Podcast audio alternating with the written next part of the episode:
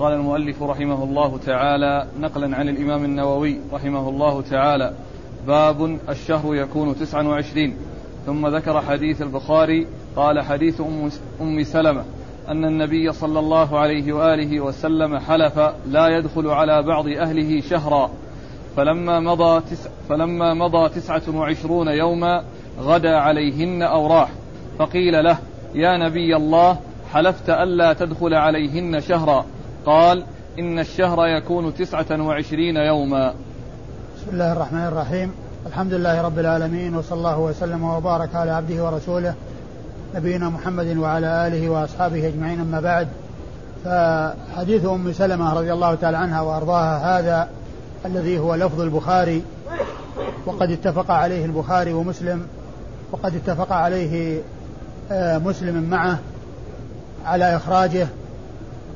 ولكن السياق هو سياق البخاري وليس سياق مسلم والحديث متفق عليه وكل الأحاديث التي ندرسها في هذه الدروس وهي من كتاب اللؤلؤ والمرجان فيما اتفق عليه الشيخان هي من الحديث المتفق عليه الذي أخرجه البخاري ومسلم واللفظ هو للبخاري دون مسلم. وقد ذكرت فيما مضى أن الاصطلاح عند العلماء عندما يقولون متفق عليه يريدون اتفاق الشيخين البخاري ومسلم. وأحيانا يعينون ما له اللفظ فيقولون واللفظ لفلان. فالحديث الذي معنا متفق عليه أو الأحاديث التي معنا كلها متفق عليها ولكن اللفظ للبخاري. ولكن اللفظ فيها للبخاري وليس لمسلم. والحديث آه، اشتمل على بيان أن الشهر يكون تسعة وعشرين كما يكون ثلاثين كما سبق أن مر في حديث الرسول صلى الله عليه وسلم إن أمة, إن أمة أمية لا نكتب ولا نحسب الشهر هكذا وهكذا وهكذا وأشار بأصابع يديه العشر بأنه يكون مرة ثلاثين ثم أشار أنه هكذا وهكذا وهكذا وقبض إحدى أصابعه وأنه يكون تسعة وعشرين. أي أنه لا ينقص عن تسعة وعشرين ولا يزيد عن ثلاثين.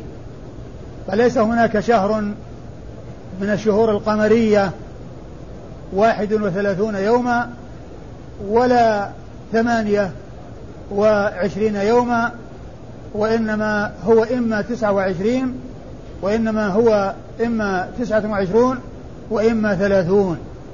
وهنا فيه بيان أنه يكون تسعة وعشرين. أنه يكون تسعة وعشرين وليس كل شهر تسعة وعشرين. ولكن يكون تسعة وعشرين كما يكون ثلاثين. يكون تاما ومقداره ثلاثون يوما ويكون ناقصا ومقداره تسعة وعشرين يوما وهو تام وإن كان ناقصا. وإن كان تسعة وعشرين فهو في حكم الشهر الذي هو ثلاثون لأنه لا ينقص بنقصان العدد بل آه الأجر كامل والثواب عظيم عند الله عز وجل سواء كان تسعة وعشرين وسواء كان ثلاثين. وحديث البخاري هذا النبي عليه الصلاة والسلام آل أو أقسم على أن لا يدخل على نسائه شهرا ثم اعتزلهن في مكان خارج البيوت ولما صار أو مضى تسعة وعشرون غدا عليهن أو راح أي جاء إليهن في الصباح أو في المساء من اليوم التاسع والعشرين فقيل له إنك آليت ألا تدخل شهرا وإن وإنه قد مضى تسعة وعشرون. فقال عليه الصلاة والسلام إن الشهر أو الشهر تسعة الشهر يكون قال إن الشهر قال إن الش... نعم إن الشهر يكون تسعة وعشرين يوما. إن الشهر يكون تسعة وعشرين يوما. إن الشهر يكون تسعة وعشرين يوما يعني كما يكون ثلاثين يوما. وقد جاء في بعض الروايات عند البخاري وكان ذلك الشهر تسعة وعشرين. قال الشهر تسعة, تسعة وعشرون وكان ذلك الشهر تسعة وعشرين. أي أنه كما يكون الشهر ثلاثين فيكون أيضا تسعة وعشرين. والحديث دال على أن الشهر يكون تاما ويكون ناقصا أي أي شهر من الشهور يكون كذلك ويكون كذلك. يكون إما ثلاثين وإما تسعة وعشرين أي شهر من الشهور. لا يختص ذلك برمضان ولا بغير رمضان. يمكن أن يكون أي شهر تام ويمكن أن يكون أي شهر يكون ناقصا. ولكن ذلك الشهر الذي اعتزل فيه الرسول صلى الله عليه وسلم نساءه كان ناقصا وكان تسعة وعشرين يوما. ولهذا قال عليه الصلاة والسلام الشهر يكون أو إن الشهر يكون تسعة وعشرين يوما. وعلى هذا فإن فإن الهلال فإن الشهر يكون تاما ويكون ناقصا. أيوه. قال باب بيان معنى قوله صلى الله عليه وآله وسلم شهرا عيد لا ينقصان. قال حديث أبي بكرة رضي الله عنه عن النبي صلى الله عليه وآله وسلم أنه قال شهران لا ينقصان شهرا عيد رمضان وذو الحجة ثم أورد حديث البخاري حديث أبي بكرة رضي الله تعالى عنه أن النبي عليه الصلاة والسلام قال شهر شهران لا ينقصان شهران لا ينقصان شهر عيد ذو. رمضان وذو الحجة شهران لا ينقصان. شهر عيد ذو الق... رمضان وذو الحجة. فبين بين عليه الصلاة والسلام في هذا الحديث أن هذين الشهرين اللذين هما موسمان من مواسم المسلمين رمضان موسم الصيام وذي الحجة موسم الحج. هذان الشهران لا ينقصان. فما معنى كونهما لا ينقصان؟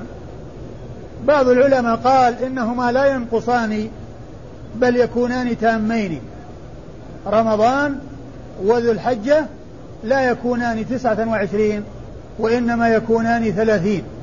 وهذا القول غير صحيح. لماذا؟ لأن النبي عليه لأن الواقع المشاهد أن رمضان كثيرا ما يكمل وكثيرا ما ينقص كثيرا ما يكون تسعة وعشرين وكثيرا ما يكون ثلاثين. وقد جاء في بعض الآثار عن الصحابة أنه قال ما صمناه مع رسول الله صلى الله عليه وسلم تسعة وعشرين أكثر مما صمناه ثلاثين.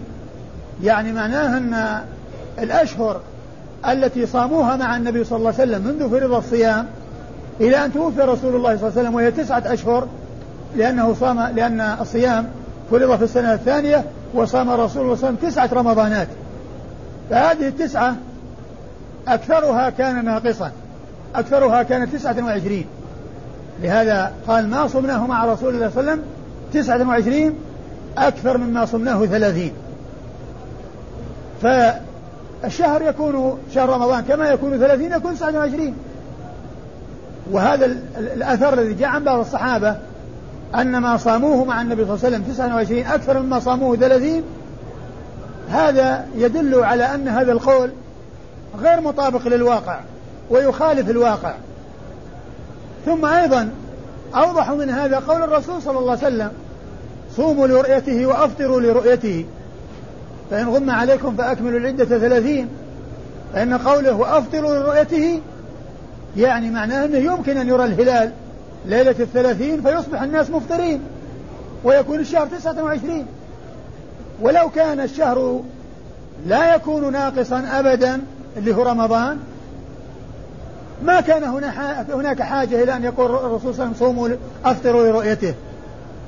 وأفطروا لرؤيته أي هلال شوال. لأنه لا يفطر لرؤيته إلا إذا رؤي ليلة الثلاثين. أما إذا كملت العدة والناس صاموا ثلاثين ابتداء من أول الشهر فإنه يكون العيد بعد ذلك.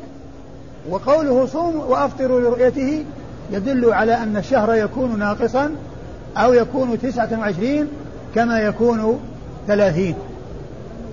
كما يكون ثلاثين. و وأشهر أو من أشهر ما ذكره العلماء في معنى هذا الحديث غير هذا القول غير الصحيح هو أن المقصود بذلك أنه وإن كان ناقصا من حيث العدد فهو تام من حيث الفضيلة والأحكام المترتبة على الصيام فهو يعتبر تاما. وإن كان العدد ناقصا وإن كان العدد 29 فهو مثل ما لو كان 30 في الفضل وفي ترتب الأحكام المتعلقة بالصيام فإنه يكون مثله ولا فرق بين كون الشهر يكون 29 وكونه يكون 30 في الفضل بل شهر رمضان إذا كان 29 ففضله مثل ما لو مثل ما لو كان 30 فهو لا ينقص من حيث الثواب والأجر. والفضيلة والأحكام المترتبة على ذلك لا فرق بين أن يكون 29 وبين أن يكون 30 هذا هو المقصود أو المراد من قوله لا ينقصان. يعني لا ينقصان في الأجر والفضيلة والأحكام المترتبة على الصيام. إذا كان 29 لا ينقص عن الشهر الذي يكون 30 ومن العلماء من قال إن هذين الشهرين وهما رمضان وذو الحجة لا ينقصان جميعا ولكن ينقص أحدهما ويتم الآخر وهذا أيضا ليس بمتعين وليس بلازم بل يمكن أن يت... يمكن أن ينقصان جميعا ويمكن أن. أن يتمان جميعا ويمكن ينقص واحد منهما لكنه ليس مثل الأول الذي يقول أن كل شهر منهما لابد أن يكون تاما لأن هذا خلاف الواقع. لكن كونه يكون واحد يتم وواحد ينقص هذا يحصل لكن كونهم يتمون يتمان جميعا دائما وابدا هذا لا يكون. هذا لا يكون. وعلى هذا فإن النقص يعني معناه لا يترتب على كونه 29 نقص وخلل بل الأجر والثواب كامل ولو حصل النقص.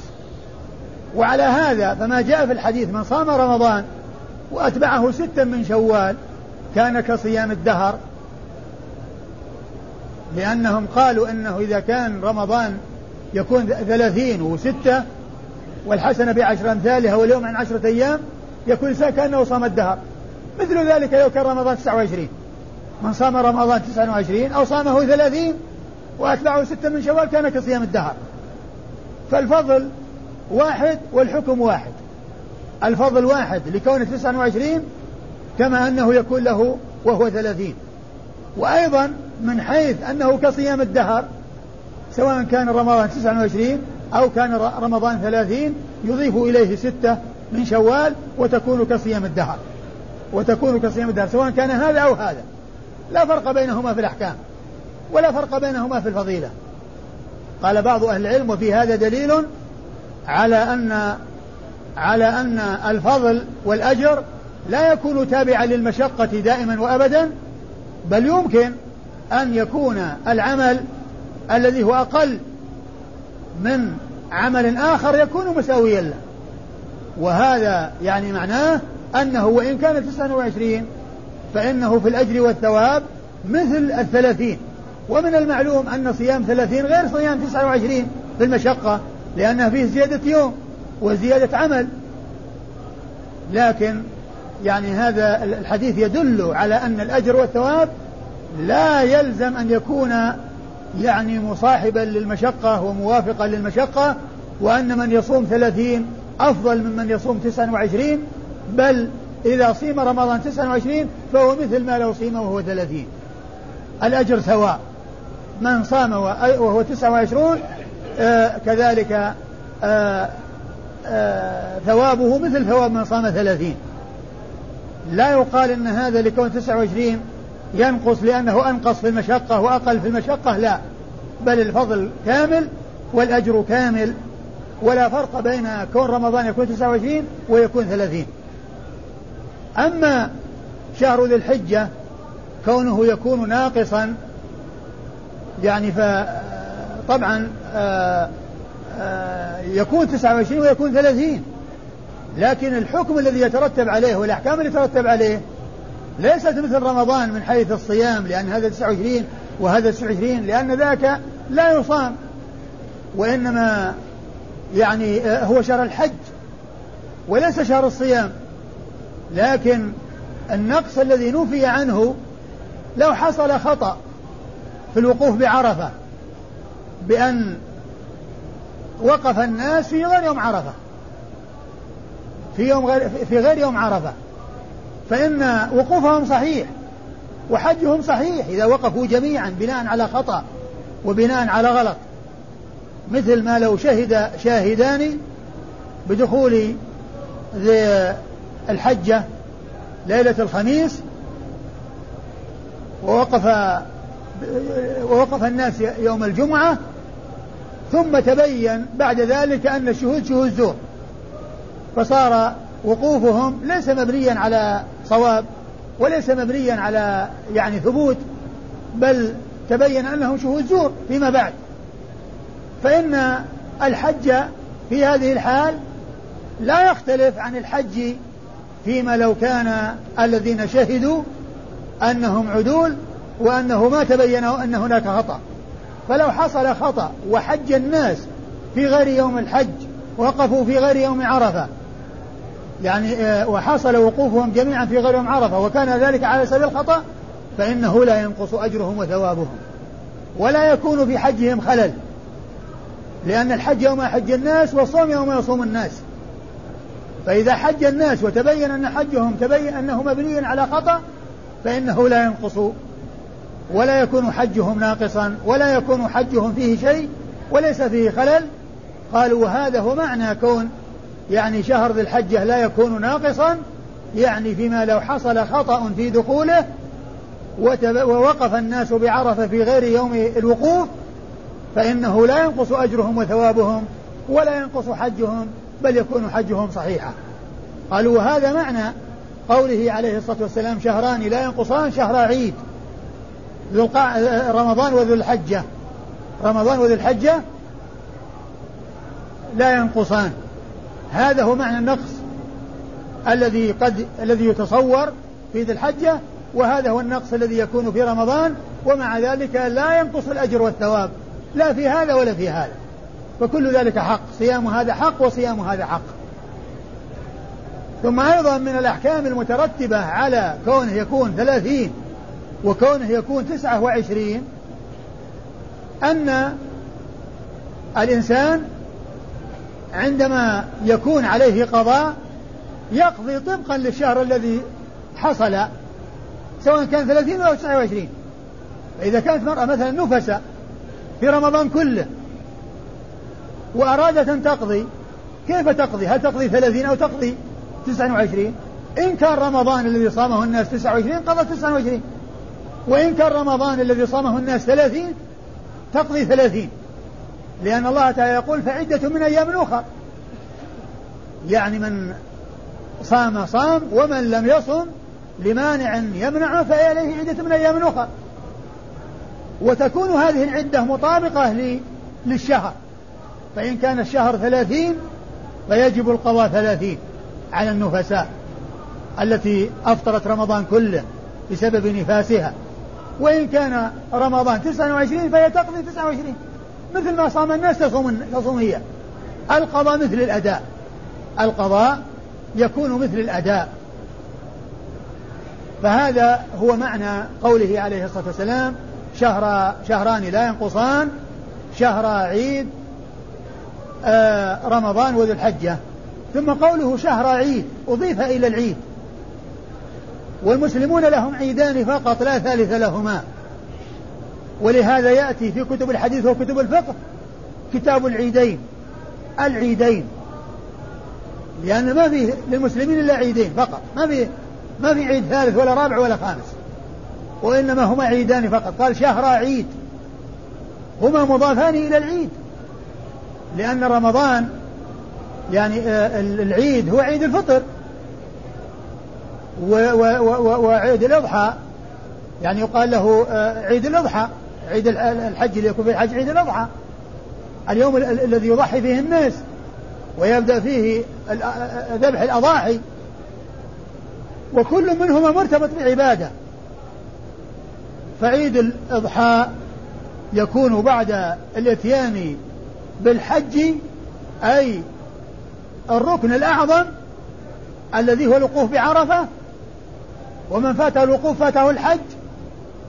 فإذا وقف الناس بعرفة وأصبحوا من اليوم العاشر فإنهم فإنه يكون عيدا لهم عيد الأضحى ويوم الحج الأكبر وهو يوم الحج الأكبر. ف يعني أضيف العيد إليه ولا إشكال في إضافة العيد إلى ذي الحجة لأن العيد في ذي الحجة. لكن رمضان ليس يعني العيد في شوال وليس في رمضان وإنما هو في شوال وهو أول يوم من شوال. فكيف قيل شهر عيد؟ مع أن العيد ليس في رمضان وإنما هو في شوال. قيل لأنه لقربه منه. لقربه. أضيف إليه لقربه منه. وليس معنى ذلك لكونه منه. لأن العيد ليس من رمضان خارج رمضان. في أول يوم من شوال. ولكنه بسبب رمضان. ولهذا يقال له عيد الفطر. عيد الفطر.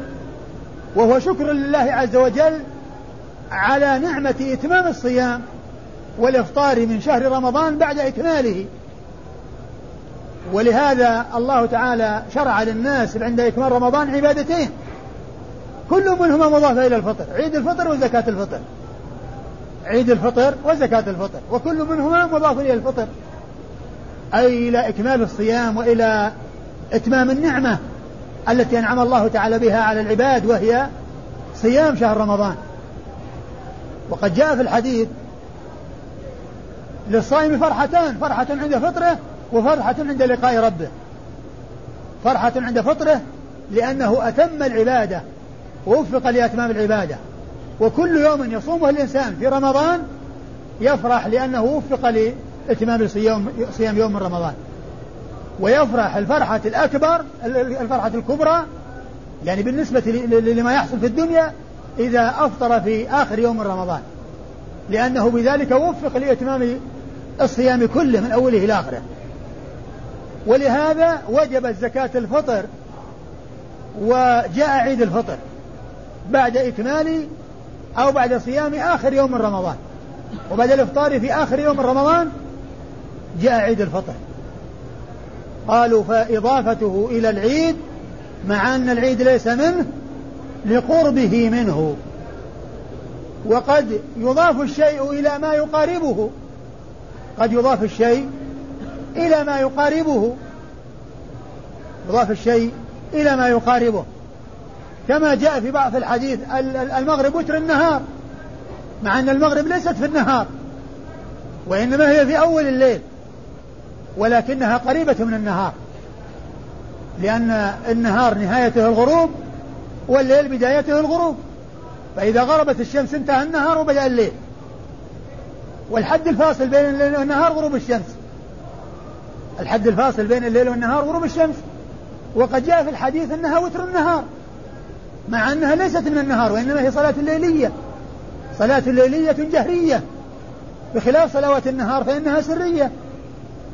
وإن ولكن لقربها من النهار أضيفت إلى النهار فقيل لها وتر النهار. فكذلك عيد الفطر كون شهر رمضان أضيف إلى العيد مع أن العيد ليس منه لأنه قريب منه. لأنه قريب منه وملاصق له تماما و ويليه مباشرة. ويليه مباشرة. فإذا عرفنا أن إضافة العيد إليهما بالنسبة لذي الحجة لا إشكال فيها لأن العيد هو من شهر ذي الحجة وأما عيد الفطر فإن العيد ليس من شهر الحج من شهر رمضان بل هو من بل هو أول يوم من شوال ولكنه أضيف إليه لقربه منه ولكون العيد سبب يعني سبب لكون العيد هو نتيجة لإكمال الصيام وسببه إكمال الصيام. فمن ذلك جاء عيد الفطر جاء عيد الفطر لإتمام الصيام وإكمال الصيام. شكرا لله عز وجل على هذه النعمة. شكرا لله عز وجل على هذه النعمة وعلى هذا فقد عرفنا معنى هذا الحديث وهو قوله عليه الصلاة والسلام شهران لا ينقصان شهر عيد آه، رمضان وذو الحجة. نعم. قال باب بيان أن الدخول في الصوم يحصل بطلوع الفجر وأن له الأكل وغيره حتى يطلع الفجر وبيان صفة الفجر الذي تتعلق به الأحكام من الدخول في الصوم ودخول وقت صلاة الصبح وغير ذلك. قال حديث علي بن حاتم رضي الله عنه قال لما نزلت حتى يتبين لكم الخيط الأبيض من الخيط الأسود عمدت إلى عقال أسود وإلى عقال أبيض فجعلتهما تحت وسادتي فجعلت أنظر فجعلت أنظر في الليل فلا يستبين لي فغدوت على رسول الله صلى الله عليه وآله وسلم فذكرت له ذلك فقال إنما ذلك سواد الليل وبياض النهار. ثم أورد حديث البخاري حديث عدي بن حاتم رضي الله تعالى عنه المتعلق بابتداء الصيام. ابتداء الصيام أو الوقت الذي يبدأ فيه الصيام وهو طلوع الفجر. وقد سبق أن عرفنا أن تعريف الصيام هو الإمساك تعريف الصيام الصيام الشرعي الإمساك عن الأكل والشرب من طلوع الفجر إلى غروب الشمس. من طلوع الفجر إلى غروب الشمس. فهذا هو البداية. هذا هو البداية الذي هو طلوع الفجر. والأحكام تتعلق بطلوع الفجر من حيث دخول النهار اللي هو النهار الشرعي دخول النهار الذي يكون فيه الصيام وتحل فيه صلاة الفجر. وقبل ذلك الفجر الذي هو الفجر الثاني الفجر الصادق الذي يحل معه آه، صلاة الفجر ويبدأ الصيام. قبله يأكل الناس ويشربون ويصلون من الليل ما شاءوا ولا يجوز لهم أن يصلوا الفجر لأن الفجر إنما تبدأ بطلوع الفجر وقبل طلوع الفجر الثاني ليس هذا من النهار وليس محلا لصلاة الفجر ولكنه محل للأكل والشرب لمن يريد أن يصوم ومحل للصلاة أي صلاة الليل وكون الإنسان يصلي من الليل ويوتر. وقد جاء في الحديث اجعلوا آخر صلاتكم بالليل وترا وقال آآ آه، آآ آه، صلاة الليل مثنى مثنى فإذا خشي أحدكم الصبح أتى بركعة توتر ما مضى. يعني معناه يأتي بها بالليل الذي هو قبل طلوع الفجر الثاني. وعلى هذا فالحد الفاصل الذي تبنى عليه أحكام الصيام أو حكم الصيام وكذلك صلاة الفجر طلوع الفجر الثاني. طلوع الفجر الثاني وهو الفجر المعترض في الأفق الذي يظهر معترضا ثم يتزايد الضوء حتى تطلع الشمس. هذا هو الفجر الصادق. وهناك فجر آخر يقال له فجر كاذب وهو الذي يظهر مستطيلا في الأفق وهو أغبر كذنب السرحان. ليس واضحا نوره وضياؤه وليس معترضا ولكنه مستطيل في الأفق. ثم يتلاشى ويذهب. أما الفجر الصادق فهو يظهر معترضا ويتزايد حتى تطلع الشمس. ويتزايد حتى تطلع الشمس. فالفجر الأول الذي هو الكاذب والذي هو قبل طلوع الفجر الثاني المعترض هذا الفجر يبيح الأكل والشرب وصلاة الليل والوتر. ولكن لا يجوز فيه لا يجوز فيه يعني ال ال صلاة الفجر. لا يجوز أن تؤدى فيه صلاة الفجر. لأنه ما دخل وقتها دخل وقتها في الفجر الثاني هو الأول. ولكنه محل للأكل والشرب لمن يريد أن يصوم. لمن يريد أن يصوم. هذا محل له أن يأكل ويشرب. ويصلي الوتر ويصلي صلاة الليل. فإذا طلع الفجر الثاني لا يصلي صلاة الليل انتهت. والوتر لا يقضيه بعد طلوع الفجر وإنما يقضيه في الضحى لو فاته أن يقضيه في قبل طلوع الفجر. يقضيه في الضحى. ولكنه لا يقضيه وترا يقضيه شفعا يضيف إليه ركعة يضيف إلى ما كان يصليه ركعة. كما جاء عن النبي صلى الله عليه وسلم أنه كان إذا لم يصلي صلاته من الليل لأمر منعه من ذلك صلى من الضحى ثنتي عشرة ركعة. لأنه كان يصلي 11 وكان يصلي قضاء من الضحى ثنتي عشرة ركعة. صلوات الله وسلامه وبركاته عليه. حديث عدي بن حاتم رضي الله تعالى عنه قال لما نزلت آه حتى يتبين لكم الخط الابيض من الخط الأسود من الفجر عمد إلى خيطين أحدهما أبيض والثاني أسود وجعلهما تحت وسادته وجعل ينظر إليهما. فما يتبين له الأبيض من الأسود؟ فجاء إلى الرسول صلى الله عليه وسلم من الغد وقال إنني فعلت كذا وكذا قال إنما ذاك إنما ذاك الليل والنهار سواد الليل وبياض النهار.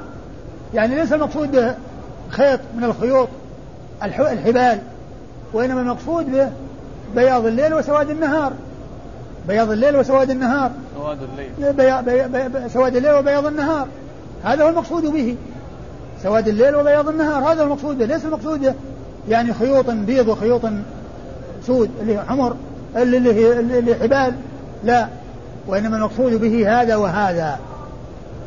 وذلك أن الفجر عندما يظهر يظهر كالخيط معترض دقيق ثم يتزايد حتى تظهر الشمس.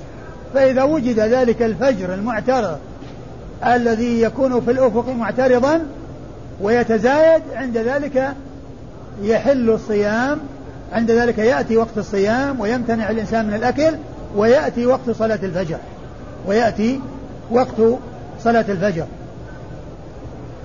هناك إشكال وهو أن عدي بن حاتم رضي الله عنه متأخر الإسلام والآية نزلت يعني قبل ذلك.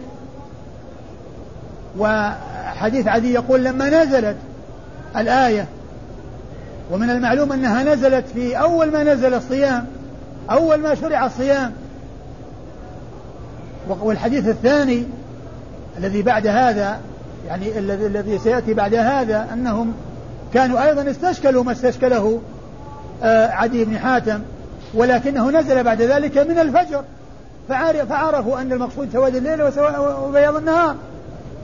لكن حديث عدي بن حاتم وإسلام عدي بن حاتم متأخر فيكون هناك إشكال في قوله لما نزلت. لما نزلت.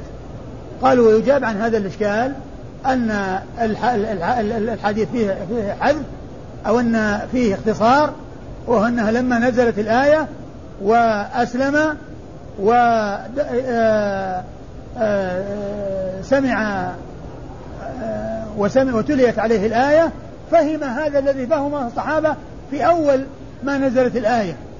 وأن المقصود من ذلك أن المقصود من ذلك ال ال هي أنهم يعني يكون خيوط سود وخيوط بيض يتميز بها يميز بها. الإنسان الليل من النهار أو يتميز بها كونه يعني جاء النهار وما جاء. قالوا فالجواب عن هذا الإشكال هو أن أنه أن أن فيه اختصار وأن فيه إجمال وأنها لما نزلت الآية وأسلم وتليت عليه الآية أو سمع الآية فهم منها هذا الفهم الذي فهمه فيه الصحابة أولا. أن المقصود من ذلك خيوط سود وبيض ينظرون إليها في الليل حتى يتبين الخط الأبيض من الخط الأسود. وعلى هذا فقد عرفنا أن الآية جاءت مبينة أن المقصود بابتداء الصيام عندما يأتي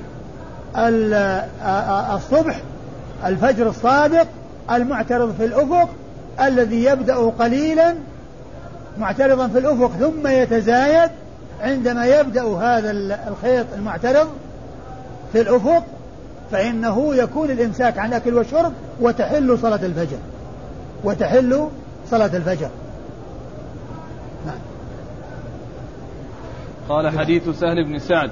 قال أنزلت وكلوا واشربوا حتى يتبين لكم الخيط الأبيض من الخيط الأسود ولم ينزل من الفجر.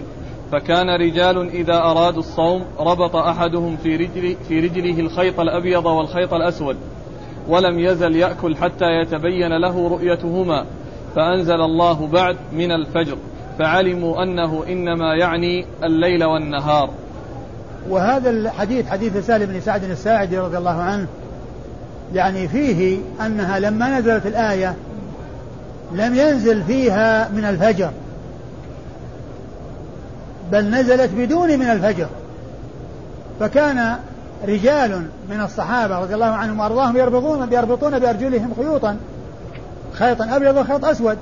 فيأكل وينظر إلى هذين الخيطين حتى يتبين هذا من هذا. فنزلت من الفجر. فنزلت من الفجر. هذه الجملة التي هي من الفجر. نزلت بعد ذلك. فعلموا أن المقصود بياض الليل بياض النهار وسواد الليل. بياض النهار وسواد الليل. علموا أن المقصود ليس هذه الخيوط التي فهموها وإنما المقصود من ذلك بياض النهار وسواد الليل لما نزلت من الفجر. وفي هذا دليل على أن الآية قد تنزل غير كاملة من أولها إلى آخرها بل قد يتأخر جزء منها عن باقيها وينزل بعد ذلك. لأن هذا الحديث يدلنا على أنها نزلت الآية بدون كلمة من الفجر وأنهم صاروا يفعلون هذا الفعل ثم بعد ذلك نزلت من الفجر فتبين لهم أن المقصود بالخيط الأسود والخيط الأبيض أنه سواد الليل يعني سواد الليل وبياض النهار. ثم قد يقال كيف لم يفهم عدي بن حاتم رضي الله تعالى عنه وأرضاه يعني هذا الذي يعني آه يعني مع أن الآية قد نزل آخرها أو باقيها وهي من الفجر قال يمكن أن يكون يعني عدي بن حاتم رضي الله عنه ما ما تنبه يعني لهذا الأمر ما تنبه لهذا الأمر وإنما وأن أو أن يكون مقصود بها من الفجر يعني بسبب الفجر بسبب الفجر. فيكون يعني معنى هذا أن كلمة من الفجر أوضحت وبينت وفهم الصحابة منها أن المقصود من ذلك آه إنما هو بياض النهار وسواد آه الليل. وقد عرفنا بهذا أن وقت الصيام يبدأ بطلوع الفجر الثاني الفجر المعترض الذي يكون في الأفق ويتزايد يعني حتى يعني حتى تطلع الشمس. والله تعالى أعلم وصلى الله وسلم وبارك على عبده ورسوله نبينا محمد وعلى آله وأصحابه أجمعين.